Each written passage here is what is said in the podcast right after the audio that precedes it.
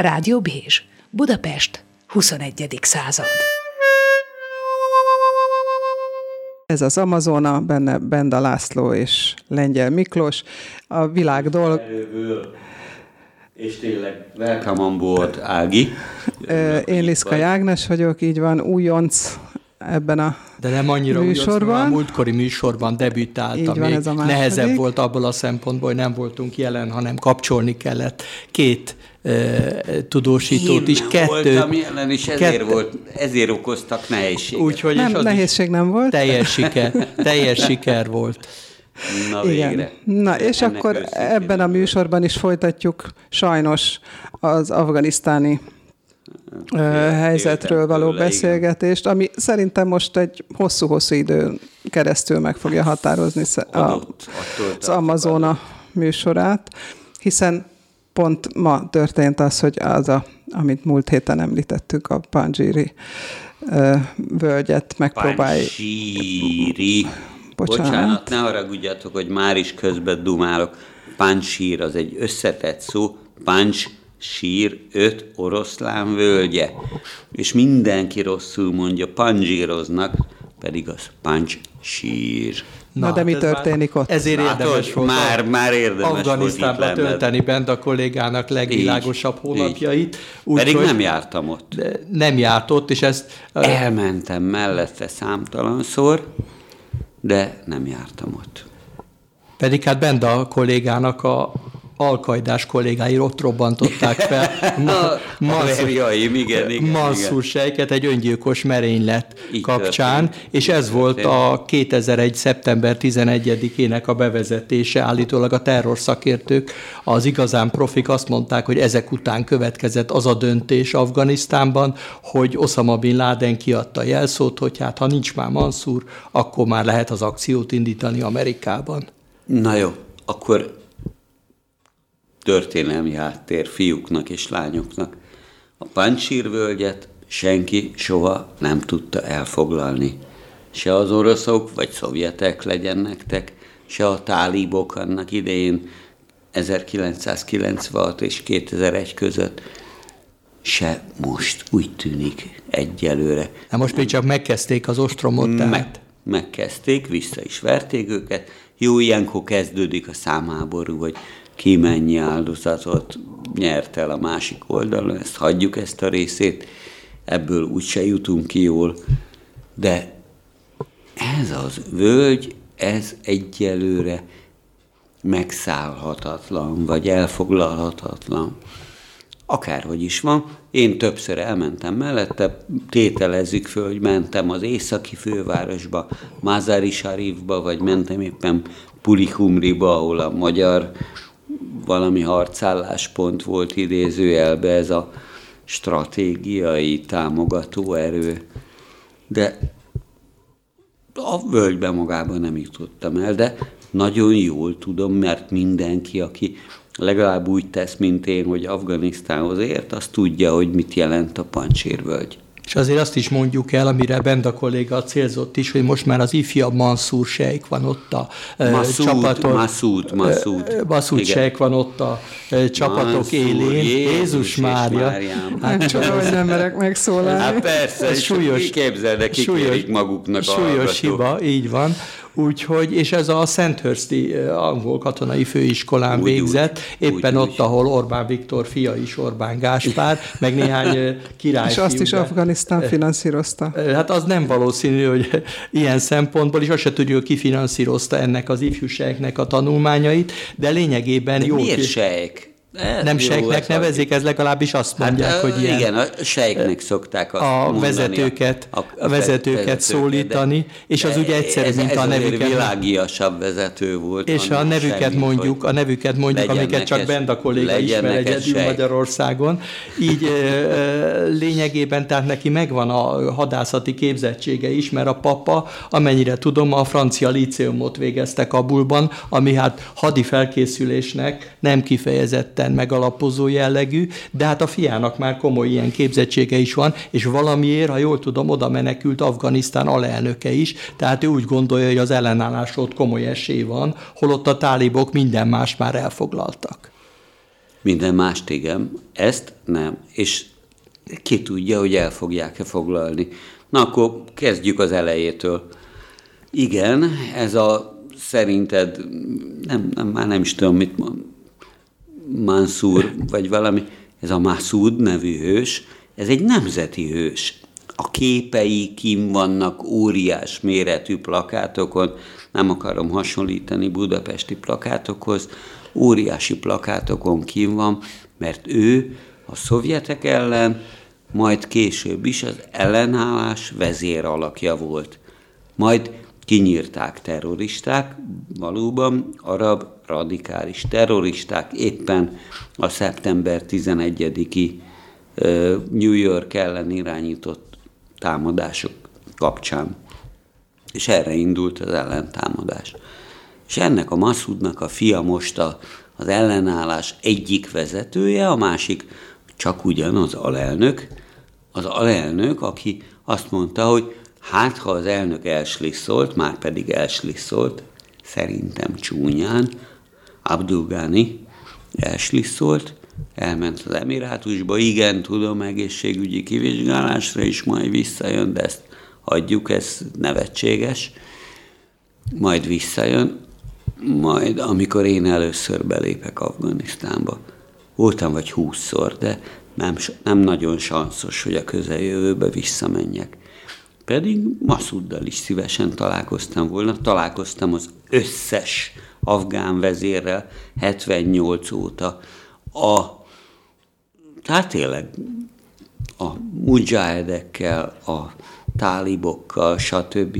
De Masuddal nem sikerült, mert ő bevette magát abba a bizonyos öt oroszlán völgyébe, a Pancsér völgybe, amit mindig rosszul mondanak ki, és jól harcolva vitte is Na, ők ellenállnak, ez nagyon tiszteletre méltó, de ugye voltak arról hírek, hogy a régebbi afgán elnök, ez a Derek Kárzáj, és ez az Abdullah Abdullah, aki meg ugye az északi törzseket képviseli. ismerősöm, nagyon Akik jó, azóta is ezer elmélkednek, hogy bent a kollégának megfelelő interjút adtak-e, de most jelen pillanatban ugye a kormányzó tanács tagjai lennének elvileg Afganisztánban, ugyanakkor a múltkori műsorban Füzes Oszkár azzal örvendeztetett meg, hogy ő úgy tudja, hogy le vannak tartóztatva. Tehát házi őrizetbe várják azt, hogy beválasszák őket a kormányzó tanácsba, ami hát mondjuk a rábeszélés egy formája is lehet, hiszen kicsit nehéz. Én ezt nem hallottam, de... Kicsit, kicsit nehéz nemet mondani. Füzes Oszkár de... sok mindenhez ért, hiszen Romániában is volt nagykövet, úgyhogy akárha ennek a speciális részleteihez is nagyon komoly tudora lenne, de én erről nem tudok az minden esetre biztos, hogy mihest elkezdődtek volna ezek a megbékélési tárgyalások. Tehát még a tálibok mondjuk úgy Kalib, Kabul küszöbén voltak, akkor azt mondták, hogy hát akkor tárgyaljunk. És rögtön az előző elnök, valóban Kárzáj elnök, összehozott egy olyan koordinációs tanácsot Abdullah Abdullahval, a kvázi miniszterelnöke és Gulbuddin Hekmatyárral, a mujahedek egyik legbrigantibb főparancsnokával, akivel szerinte lehetett alkudni ezekkel a pastun gangsterekkel.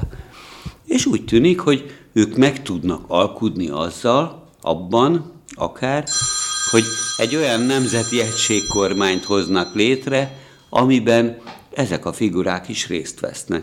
Hát Afganisztánban minden alkú erről szól, hogy oké, okay, de mi ebben nekem a jó?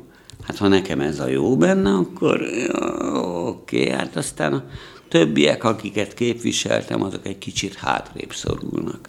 Hát ezt a pastú dolgot azért fejtsük ki egy kicsit a hallgatóknak. Legyen az pastún, maradjunk. Pastunok, igen. Fejtsük ki, mert ugye ők alkotják Afganisztán lakosságának a többségét, de ez egy nem. minimális többség, nem állítólag. Tehát épp, a hogy, 50, itt, itt, épp, hogy 50 százaléknál több, én ezt olvastam, nem én tudja senki, pont, sincs, senki pontosan, senki pontosan, hogy hányan vannak, mert népszámlálástól megkímélték magukat az afgánok. Próbálták. És ennek következtében, hát ezek a tálibok is ugye a pastú többségre építik a, építik a maguk, a maguk, maguk hatalmát, és az emír állítólag Kandahárban él, és ott buslakodik azon, hogy Benda kolléga mindenkivel találkozott, de vele még nem, pedig már a, szó, pedig már a szovjeteknek is ellenállt. De lényegében tehát ez egy ilyen jellegű, tehát nemzetileg is olyan erős megosztottság van, amelyik hát nagyon nehezen kormányozhatóvá teszi Afganisztánt. Itt többféle igazságot mondtál, igen. Az emír jelölt tényleg lehet, hogy buslakodik, hogy még mindig nem találkozott velem. A szovjet jelenlétet most tegyük félre. A többi kérdés az azért nagyon a levegőben lóg. Pastun vagy pastú, ezt megismétlem. Pastun a népcsoport. Pastun, és nincs többségben, állítólag, legalábbis a második kisebbség azt mondja, a tádzsikok, hogy hát olyan 40 százalék körül vannak, de utána rögtön ők jönnek, ez teljesen mindegy ilyen szempontból. Legyenek akár többségben. De a tálibok valóban pastun, szunita többségű elit, amely ezt a terrorista szervezetet létrehozta, és ezért is lesz utána továbbra is terror, balhé, káosz, mert például a szunita kisebbséget, ezek síiták. Már síita a kisebbség, és a szunita a többség. Így van. Síita 20 százaléknyira tehető síita, hazarák, kizilbasok, mindegy. Ezeket nyírni fogják. De itt békére remény nincs a műsorra fölkészülve megnéztem a Szökés Kandahárból című filmet, amelynek Jaj, Kandahárt a... mondtad már, igen, amelyik én nekem a, is rémséges emlék. Amelyik már. a szakmai, nem tudjuk, hogy mennyire hiteles az a háttér, amit ők fölvillantanak, de ott például a Belúcs partizánok főnöke segíti a hősünket a határátkelésben, aki harcol a tálibok ellen, és azt közli, hogy Belugisztánt még a gyarmati időkben, főként az angolok három részre osztották. Mi beludzsok vagyunk, Iránban Irakban is vannak beludzsok, Afganisztánban is, és Pakisztánban is. Mi egy független Belugisztánért küzdünk, mondja ez a fegyveres hős, aki időközben néhány embernek elvágja a torkát, hogy a filmet színesítsék ezekkel az elemekkel, de ő egy pozitív hősnek van, pozitív hősnek van beállítva. Tehát, hogy lényegében is valószínűleg ugyanez, hát a pastukat említettük, vagy pastunokat, hogy benne a kolléga klasszikus nyelvi precizitását itt, igen, is, igen, itt igen. is kövessük, azok ugye Afganisztánban is, ugye hát higgyük, hogy nem annyira többséget alkotnak, de sokan vannak, de Pakisztánban is sokan vannak. Tehát, hogy lényeg, lé, lényegében, lényegében így ketté vágta itt a birodalmi határa, a brit birodalom határa ketté vágta őket, tehát azok a pakisztáni kiképző tisztek, akik a tálibokat kiképezték, nagy valószínűséggel maguk is pastunok voltak, és akkor így nyilvánvalóan a törzsi azonosság sokkal komolyabb érték valószínűleg ezeknek az embereknek a tudatában, mint az, hogy afgán vagyok, vagy pakisztáni, vagy éppen iráni, mert az ő szemükben a törzs az százszor fontosabb. Mi az, hogy afgán?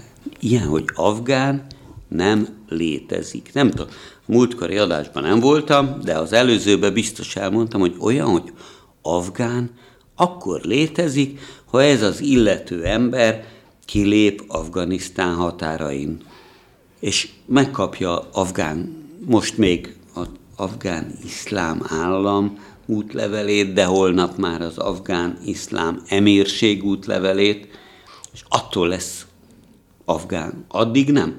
Addig ő pastun, tajik, hazara, üzbék, stb. stb. Tehát ott annyira éles a nemzetiségi szembenállás, nyelvi, mindenféle értelemben, hogy ezt te el nem tudod képzelni.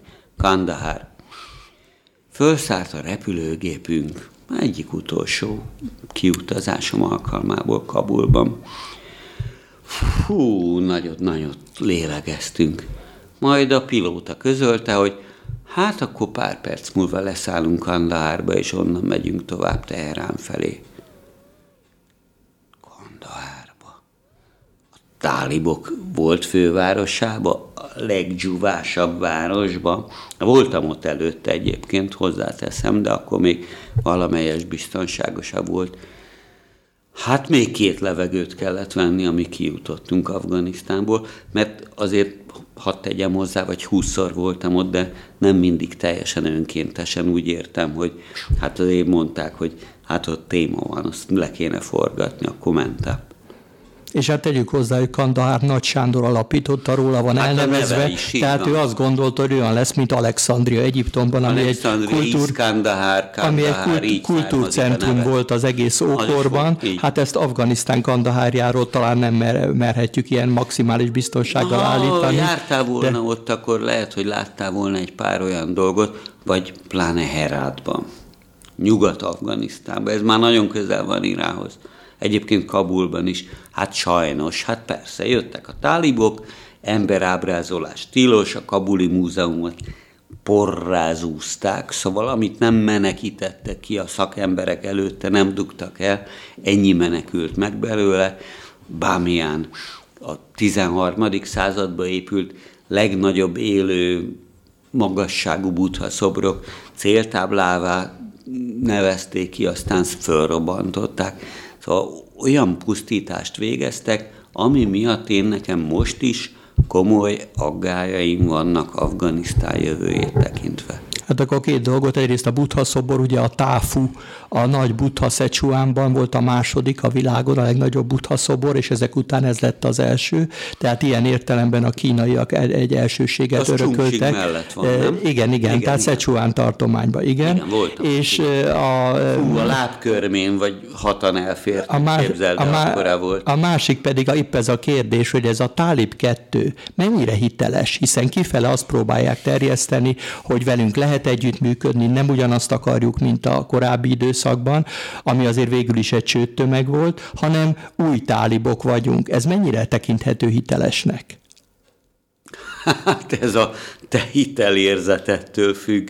Én ugyanabban a rezsimben nőttem föl, amiben te, ebben a hitben élek, és csekély mértékben adok hitelt nekik.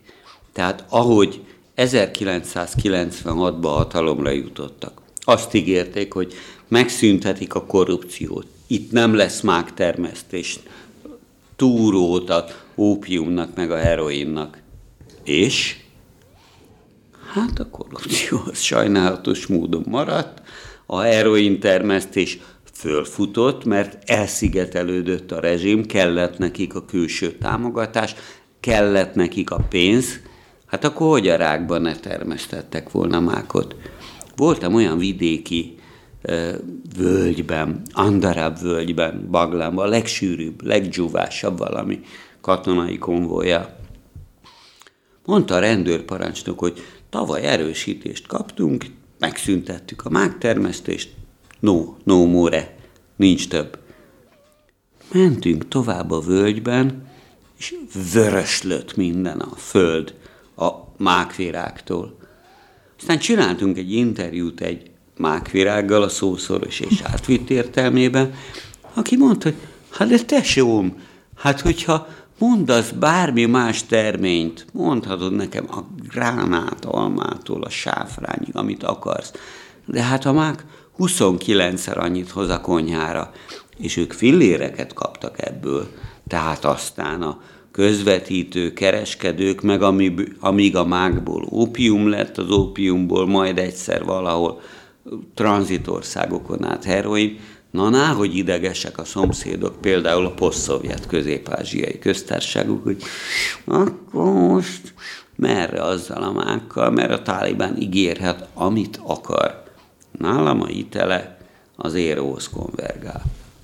Én csak ahhoz a kérdéshez szeretnék csatlakozni, kérdezte, hogy mennyire mások ezek a tálibok most, hogy, mm, hogy nőként a nők helyzetében, mert ők a nőkre is azt mondták, hogy ó, hát nem kell félniük, majd nem, nem kell csadorban járniuk, mm. nem kell eltakarni az arcukat, de már le vannak festve a képek a, az utcákon, Kabulban, már, már lehet érezni azt, hogy ez, ez nem úgy lesz. És hogy ez a, a nőknek ez a, a 20 év alatt elért felszabadítása, ez most egy ö, pillanat alatt annyi ö, elmúlik, és hogy ez a felszabadítás ugyanúgy törzsi alapokon Tehát a, a törzsi alapokon a vidéken ez nem történt meg, ez talán csak a nagyvárosokban. Nem, én nem mondanám törzsi alapoknak, nem mondanám törzsiségnek sem, de teljesen igazad van. Hát a tálibok már múltkor is azt ígérték, hogy minden frankó lesz, és nagyon jók leszünk.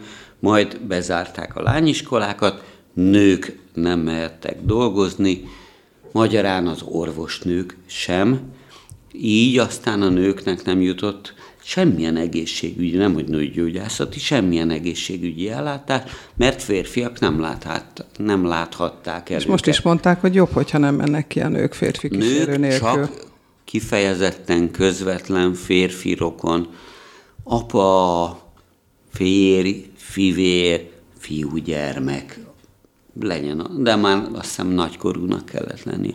Ilyen kíséretében léphetett ki az utcára, ő magát tetőtől talpig bújtató csadriban, vagy burkában, vagy mindegy, minek nevezzük.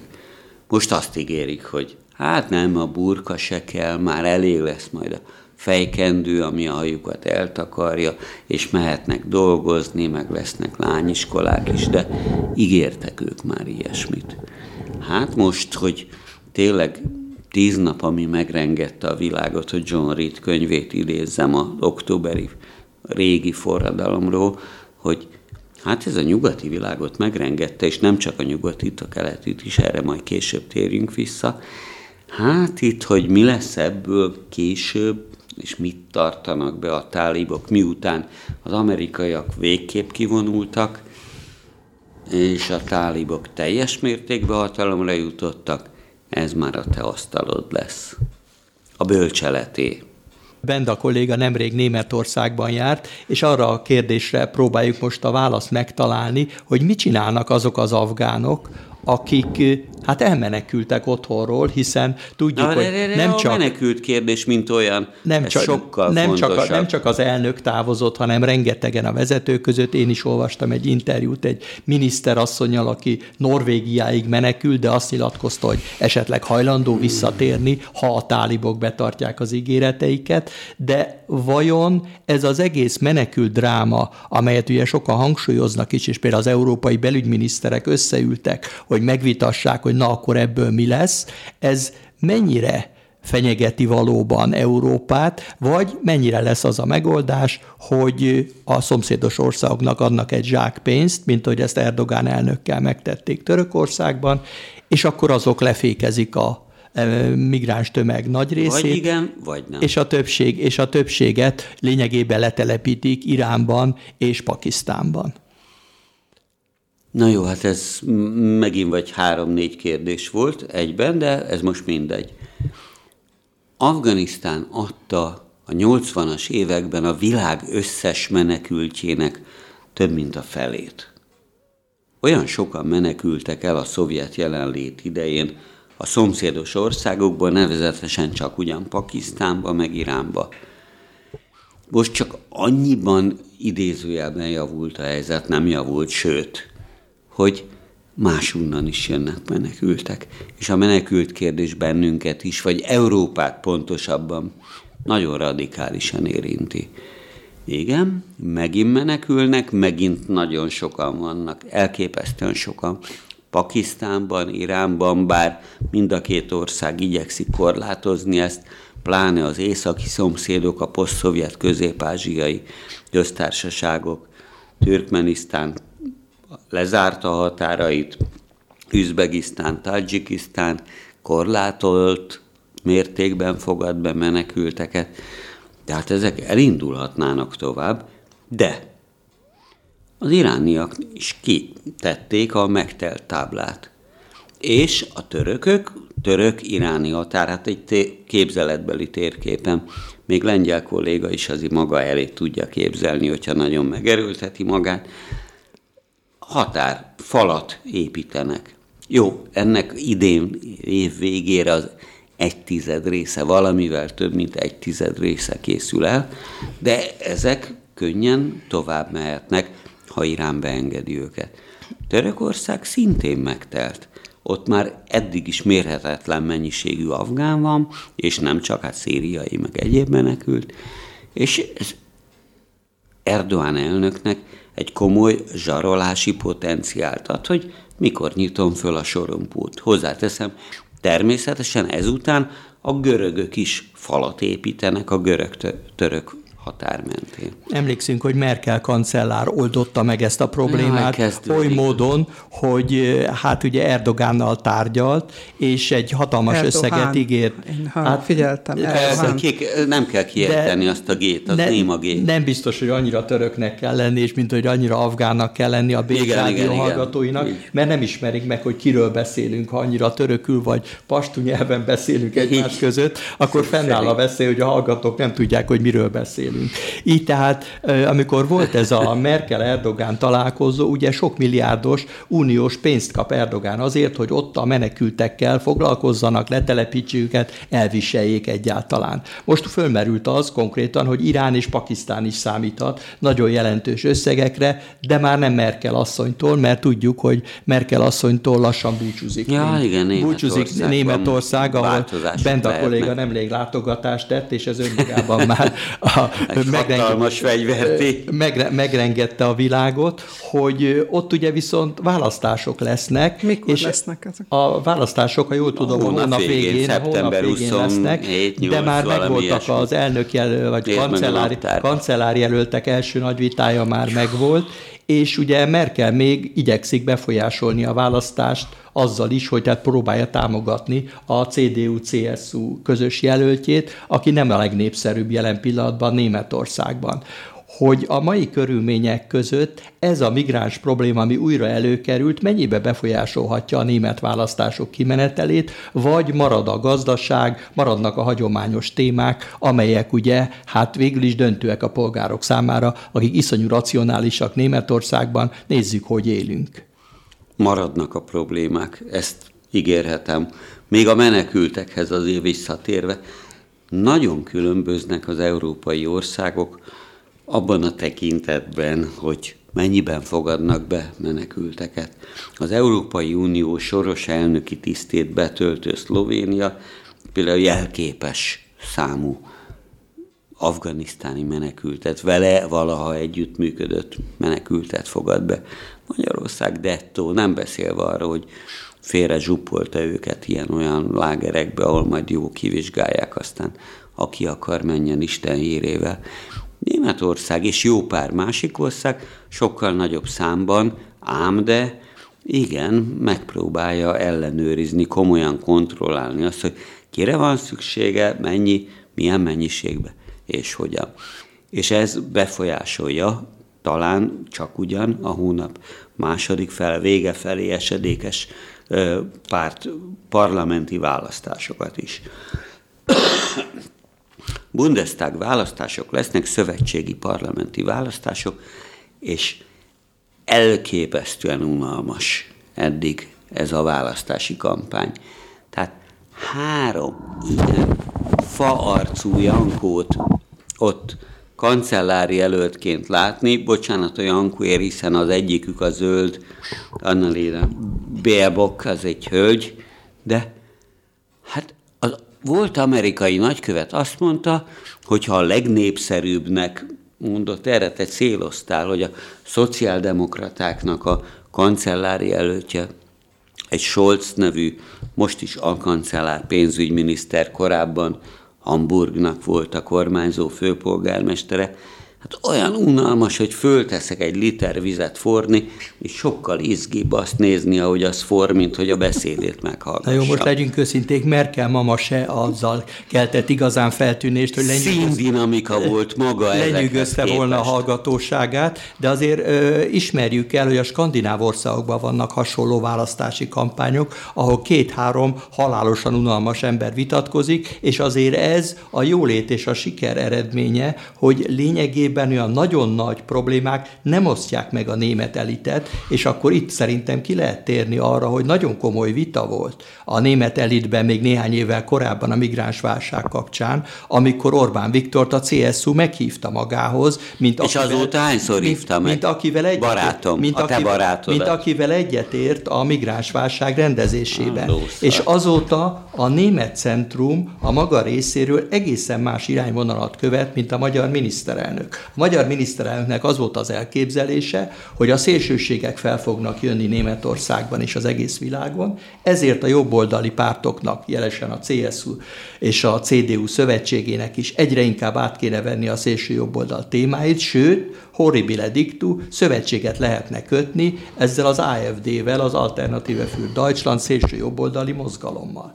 És ez volt az, amivel a szakítás létrejött a német centrum, konkrétan Merkel kancellár és Orbán Viktor között. Mert lényegében egészen másképp döntöttek a német elitnek a tagjai, és lényegében ezért jött létre az a konszenzus, amit bent a kolléga dögunalmasnak tart, de ez egy centrumbeli konszenzus, ami ugye, amikor a, tényleg a CDU, a szociáldemokraták és a zöldek között nincsenek olyan nagyon jelentős különbségek, de tegyük hozzá, hál' Istennek, mert az tegyük fel jóval drámaibb lenne, hogyha lepaktálnának az Alternativa für Deutschlanddal, és akkor létrejöhetne egy olyan Németország, amelyik ugye hát elég szomorú idők emlékét idézheti. Ilyen értelemben tehát, és ez Európa jövője szempontjából is elég meghatározó lehet, a német centrumnak ez a választása a magyar perspektívákat is befolyásolhatja, hiszen az a védőszárnya, amit ugye Merkel kancellár idején valamennyire élvezett még Orbán Viktor miniszterelnök, az egy baloldali kormány esetében jóval kevésbé állna fenn. Még Miért? A, mert a baloldali jelöltek, hogyha megnézzük például az Európai Parlament felszólalási listáját, a legnagyobb kritikusai a magyar miniszterelnöknek. Ja, a magyar miniszterelnöknek nemzeti, igen, nemzeti, de a magyar baloldalnak akkor vagy nem, nem, a, nem a magyar baloldalról van szó. A nemzeti együttműködés rendszerének a legnagyobb kritikusai éppen a szociáldemokraták, német szociáldemokraták, éppen a német zöldek közül kerülnek ki. Tehát a velük való együttműködés a magyar miniszterelnök számára távolról sem lesz olyan Így könnyű. már talán pontosabb, mert távolról az előbb félreértésre adtál okot. Egy pillanat, hogyha a német választásról beszélünk, a német kormányzó párt szövetségről, erről a CDU-CSU-ról. Oké, okay, nyilvánvaló, Angela Merkel nem rajong annyira Orbán Viktorért.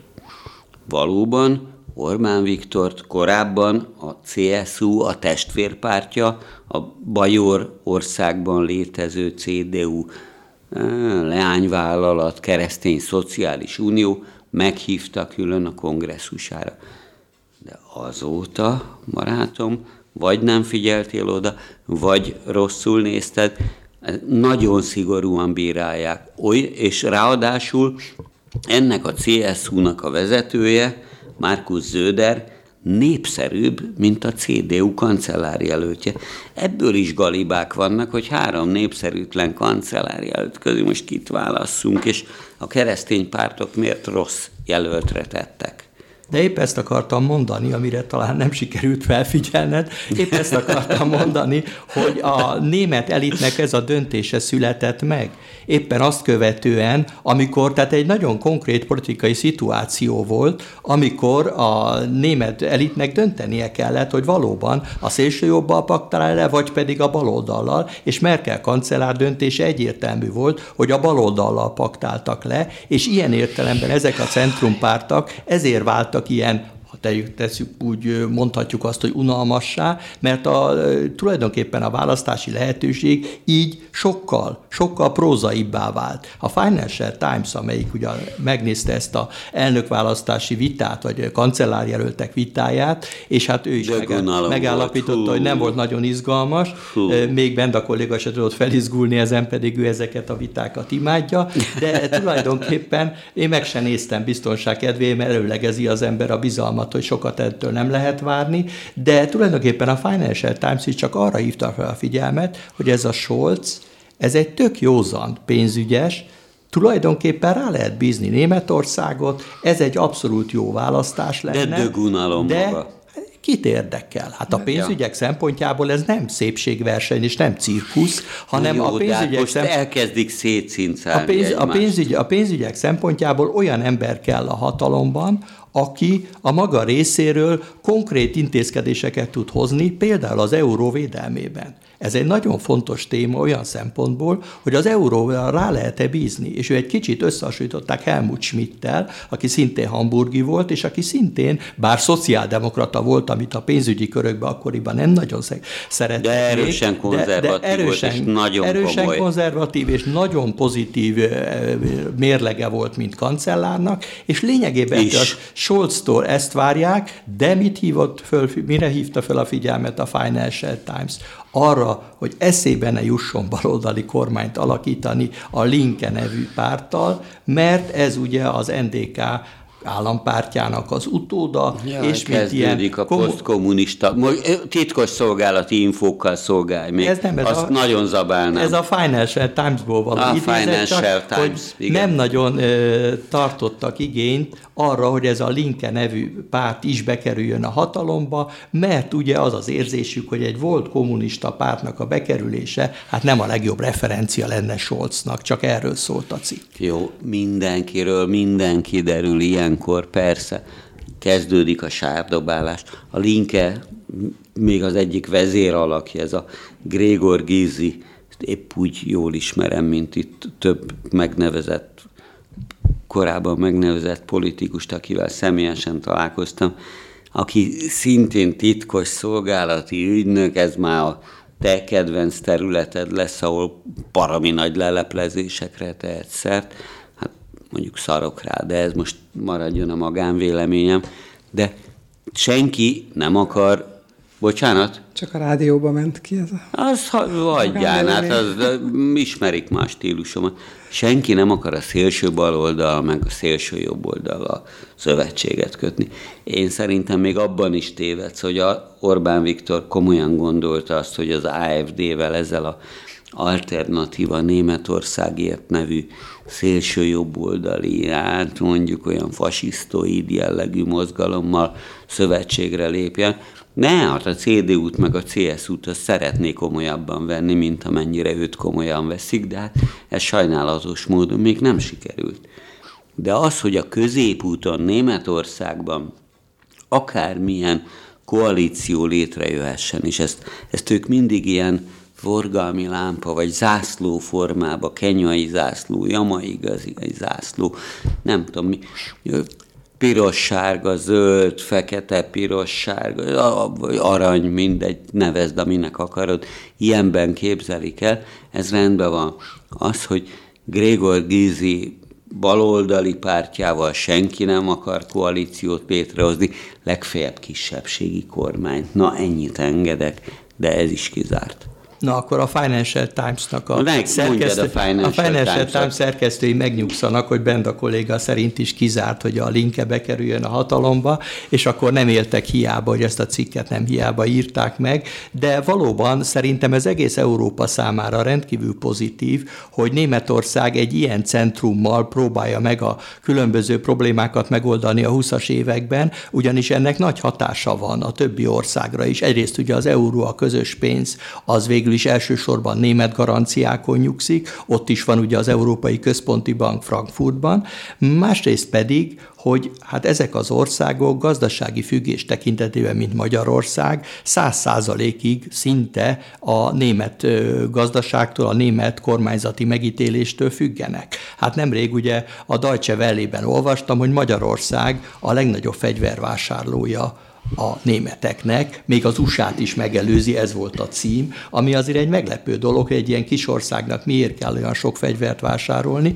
de az még meglepőbb, hogy ezt Németországtól teszi, miközben ugye a szomszédaink és a hasonló országok, mint a Románia például, vagy Lengyelország, mindent mindent az, orrán Ameriká, száján, mindent az amerikaiaktól vesznek, mi pedig a németeket sok tekintetben preferáljuk. Na most ez nyilvánvalóan azért tudjuk, hogy a fegyvervásárlás egy olyan referencia, aminek nagyon szoktak örülni az illető országban, és ez egy hűségnyilatkozat a magyar kormány részéről Németország irányában. Mint ahogy nem véletlenül örülnek az amerikaiak is is annak, hogy amerikai fegyvereket vásárolnak, mert ez nem csak a pénzt jelenti, hanem azt az elkötelezettséget is, hogy az ő technológiájuk, az ő irányzatuk érvényesül, például a haderőfejlesztésben, Úgyhogy amikor megkérdeztem a Lockheed alelnökét még év, évekkel ezelőtt Párizsban, hogy hát hogy gondolják ezt, hogy akkor még úgy volt, hogy Magyarország is Lockheed gépeket vásárol, és akkor még talán Orbán Viktor se tudta, hogy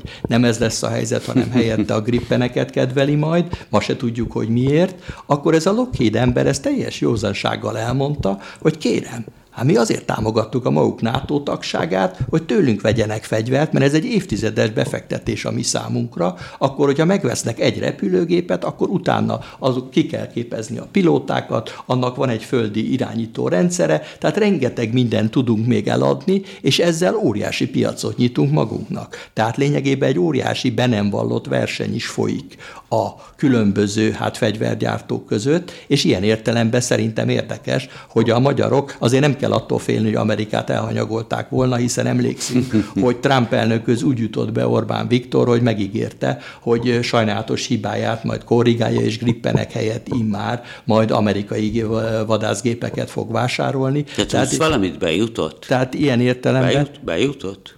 Mi Hány percre Orbán Viktor? Hány percre Trump? Jutott? A Trumphoz, Trumphoz, igen. Hát volt egy ilyen tárgyalás Orbán igen? Viktor és Trump között. Nem? Hát nagyon hosszú nem lehetett, valahogy nem él milyen az emlékezetemben, hát az pedig de hát legyen. Létezett egy ilyen, körülbelül egy fél órás szokásos Hú, rutin találkozó, de az lé, létezett ez a dolog. Mert és azért erősen anyagolják, azért lássuk be a világvezető nem, de nyugati Trump, fővárosaiban. De Trump idejében ő bejutott az elnök, elnökhöz. Hát legyünk őszinték, ezek a kis országok vezetői nem túl gyakran látogatnak oda. Egyrészt hát, ezért, tudnék, tudnék egyrészt ezért, másrészt pedig, másrészt pedig azért, azért, mert Izrael akkori miniszterelnöke Benjamin Netanyahu őt ajánlotta. És ez a kettő elég volt ahhoz, hogy Trump őt fogadja, és. Trump most is többször gratulált neki ehhez az interjúhoz. Most amit már ennek Trump, a, akinek úgy, akar, annak úgy, hogy, úgy, hogy lényeg, lényegében ez, ez, a, neked ez a szívviszony, már ez a szívviszony, hát pirulva kell bevallanom, nem néztem még a mai postát, lehet, hogy azzal érkezett,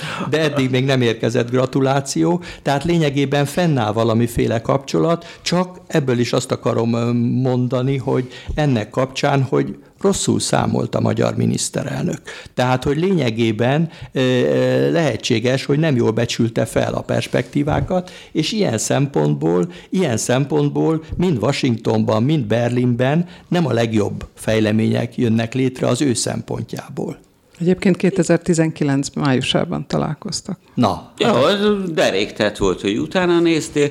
Én most 2021 hű, hol is, már szeptemberbe tartunk, nem óhajtok a belpolitikához hozzászólni, tele van vele a molinóm.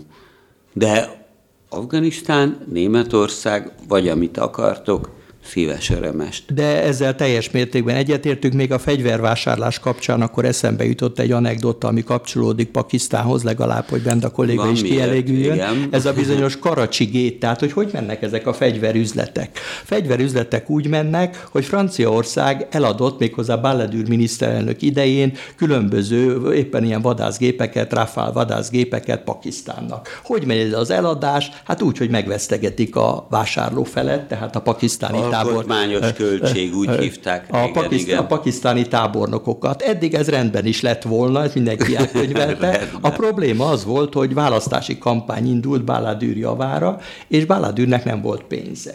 És erre a megvesztegetési pénzt megfelezték, egyik részét áttették a választási kampányra, és a tábornokok csak a felét kapták meg a megvesztegetési pénznek. Hát a jogos felháborodás elöntötte kevelüket, hogy nem erről van szó, hiszen ez felháborító, és egy csomó szerencsétlen francia ilyen kiképző itta meg a levét, ugyanis őket elküldték, hogy erre a gépre különböző, hát ilyen kiképző embereket majd ott képezzenek ö, Pakisztánban. Ott laktak vígan a szállodában, Karacsiban, és a szállodát fölrobbantották. Na most szoktak ilyeneket csinálni. Szoktak ilyet csinálni, és mindenki, mindenki úgy vette, hogy hát Istenem, ezek a kiképzők is katonák voltak, ilyen az élet. Na de kiderült, hogy nem erről volt szó. A francia titkos szolgálat utána nézett, és kiderült, hogy ez egy finom figyelmeztetés volt. A pakisztáni tábornokok így akartak utalni rá, hogy hol a pénzelvtársak hogy a pénzt nem kaptuk meg, és ezért a robbantás tulajdonképpen így került 10 vagy 12 francia, hát ilyen kiképző ember, technikai ember számára a végzetes, és beperelték. Egy néhány francia család beperelte a francia államot, mondvá, hogy nem erről volt szó. Hát persze az, hogy egy katona életét áldozza a csatatéren, az rendben van, na de azért az, hogy... Afganisztán kapcsán az, nap. Na jó, de az, hogy Pakisztánba fölrobbantják csak azért, mert a megvesztegetési pénzt nem kapták meg a tábornokok, ez kicsit szokatlan, és ez ki is derült. Szerencsére persze azért a francia igazságszolgáltatás olyan, hogyha egy miniszterelnökről van szó, vagy ilyen a hadügyminiszterről, akiről menet közben kiderült, hogy NATO kém különben, hogy bent a kolléga is kielégítsen. Mi az, hogy NATO kém? Hát NATO szövetségesek, akkor mi a TOSZ-nak kellene nem, kémnek Nem, nem, az oroszoknak kémkedik a Ja, azt nem, azt NATO kémet mondta, azt nem.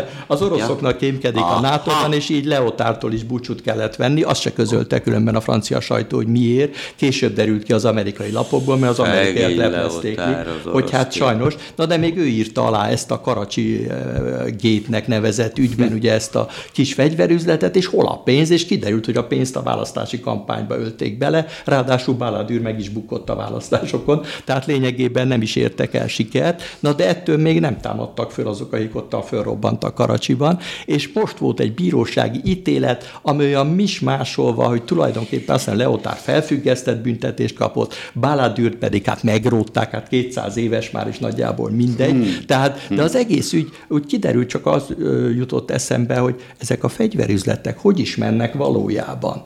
Tehát itt az, amikor azt mondjuk, hogy Magyarország fegyvereket vásárol milliárdokért Németországtól, vagy az Egyesült Államoktól, hát itt óriási a megvesztegetésnek a része. Ezt megkérdeztem különben a Lockheednak az emberétől, hogy mégis hogy Akivel megy néhány éve interjút néhány, csináltam. néhány, év, néhány év, hát én is úgy, mint Benda kolléga. Már nem, én nem, de te én, már, én, már én, mondtad, is, én is igen. emlékszem, mint Benda kolléga, hogy Afganisztánban. Én majdnem emlékszem Igen. arra az interjúra is, har- amit csináltál a har- Lockheed ha- főnökével. 30, 33 évvel ezelőtt találkozott a nulla kilométer kőnél Kabulban. Igen. Tehát akkor ilyen emlék ez is, de megkérdeztem tőle, hogy hogy van ez a megvesztegetést, ezt hogy a intéz- hogy intéz- volt? Igen. És megkérdeztem tőle, hogy hogy van ez. És hát erre azt mondta, és ez tényleg érdekes volt, hogy New Yorkban már van egy ügyészség, amelyik ezt vizsgálhatja. Tehát a külföldi korrupciós ügyeket, olyan nagyon sok amerikai ügyet még nem vizsgáltak ki, de például Benda kolléga is emlékszik, hogy a malajziai miniszterelnököt jelentős részben a New Yorki ügyészség buktatta le, akinek még Benda kolléga nevét is tudja. Felesége- Razak, úgy Najib hívják, Razak. igen. Tehát lényegében ez egy működő dolog, most más kérdés, hogy nem valószínűleg a Lockheedra koncentrálnak, hanem inkább a másik oldalra. Pedig annak a főnökével csináltál pár éve interjút. Tehát, hogy lényegében a másik oldalra koncentrálnak, tehát a malajziai félre, na de ez érintheti akár a- adott esetben a magyar felet is.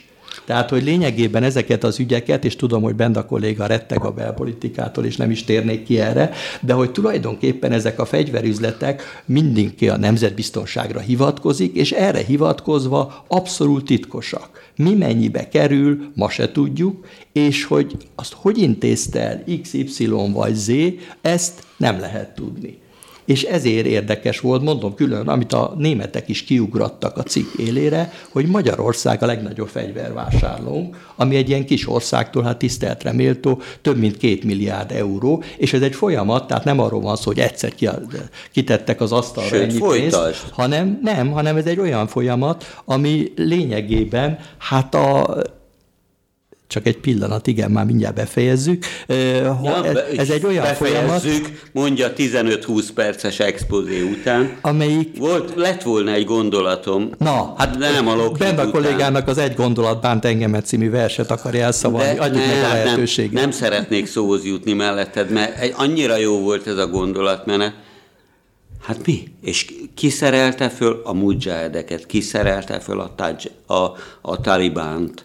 Hát nyilvánvalóan amerikaiak, és hát sajnálatos módon ellenük fordították a fegyvereket, mert a pecunia non olet tanultál latinul talán, a pénznek nincs szaga, és ez bizony így történt Afganisztánban is.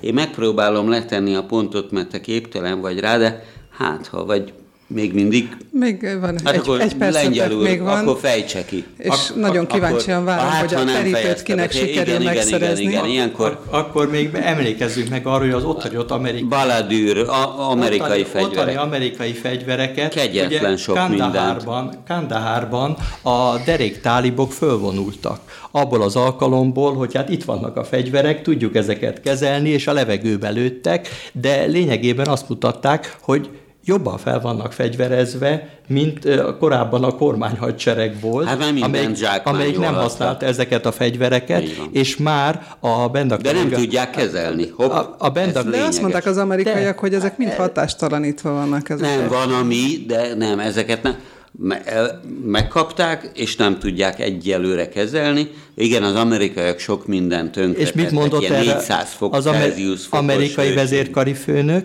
Nem is olyan nagy baj, a terroristák ellen együtt tudunk működni a tálibokkal. És vannak ez, titkos tárgyalásai. Ez, ez egy érdekes dolog mindenképpen, bár az amerikai vezérkari főnököt nem tartja bent a kolléga annyira kompetensnek ebben az ügyben, mint saját magát. no, hát azt kell mondjam, hogy Lengyel Miklós nyert a, a terítő elhúzásában, tehát, mert hogy közben itt húzogatták egymás előtt a terítőt, de, de azért a beszélgetés az remélem mindenkinek, mindenki számára szórakoztató volt. Ez volt az Amazona. Szórakoztató. Ez volt az Amazona, Benda Lászlóval és Lengyel Miklóssal, én Liszka Jágnes voltam. Viszont hallásra. Rádió Bézs, Budapest, 21. század.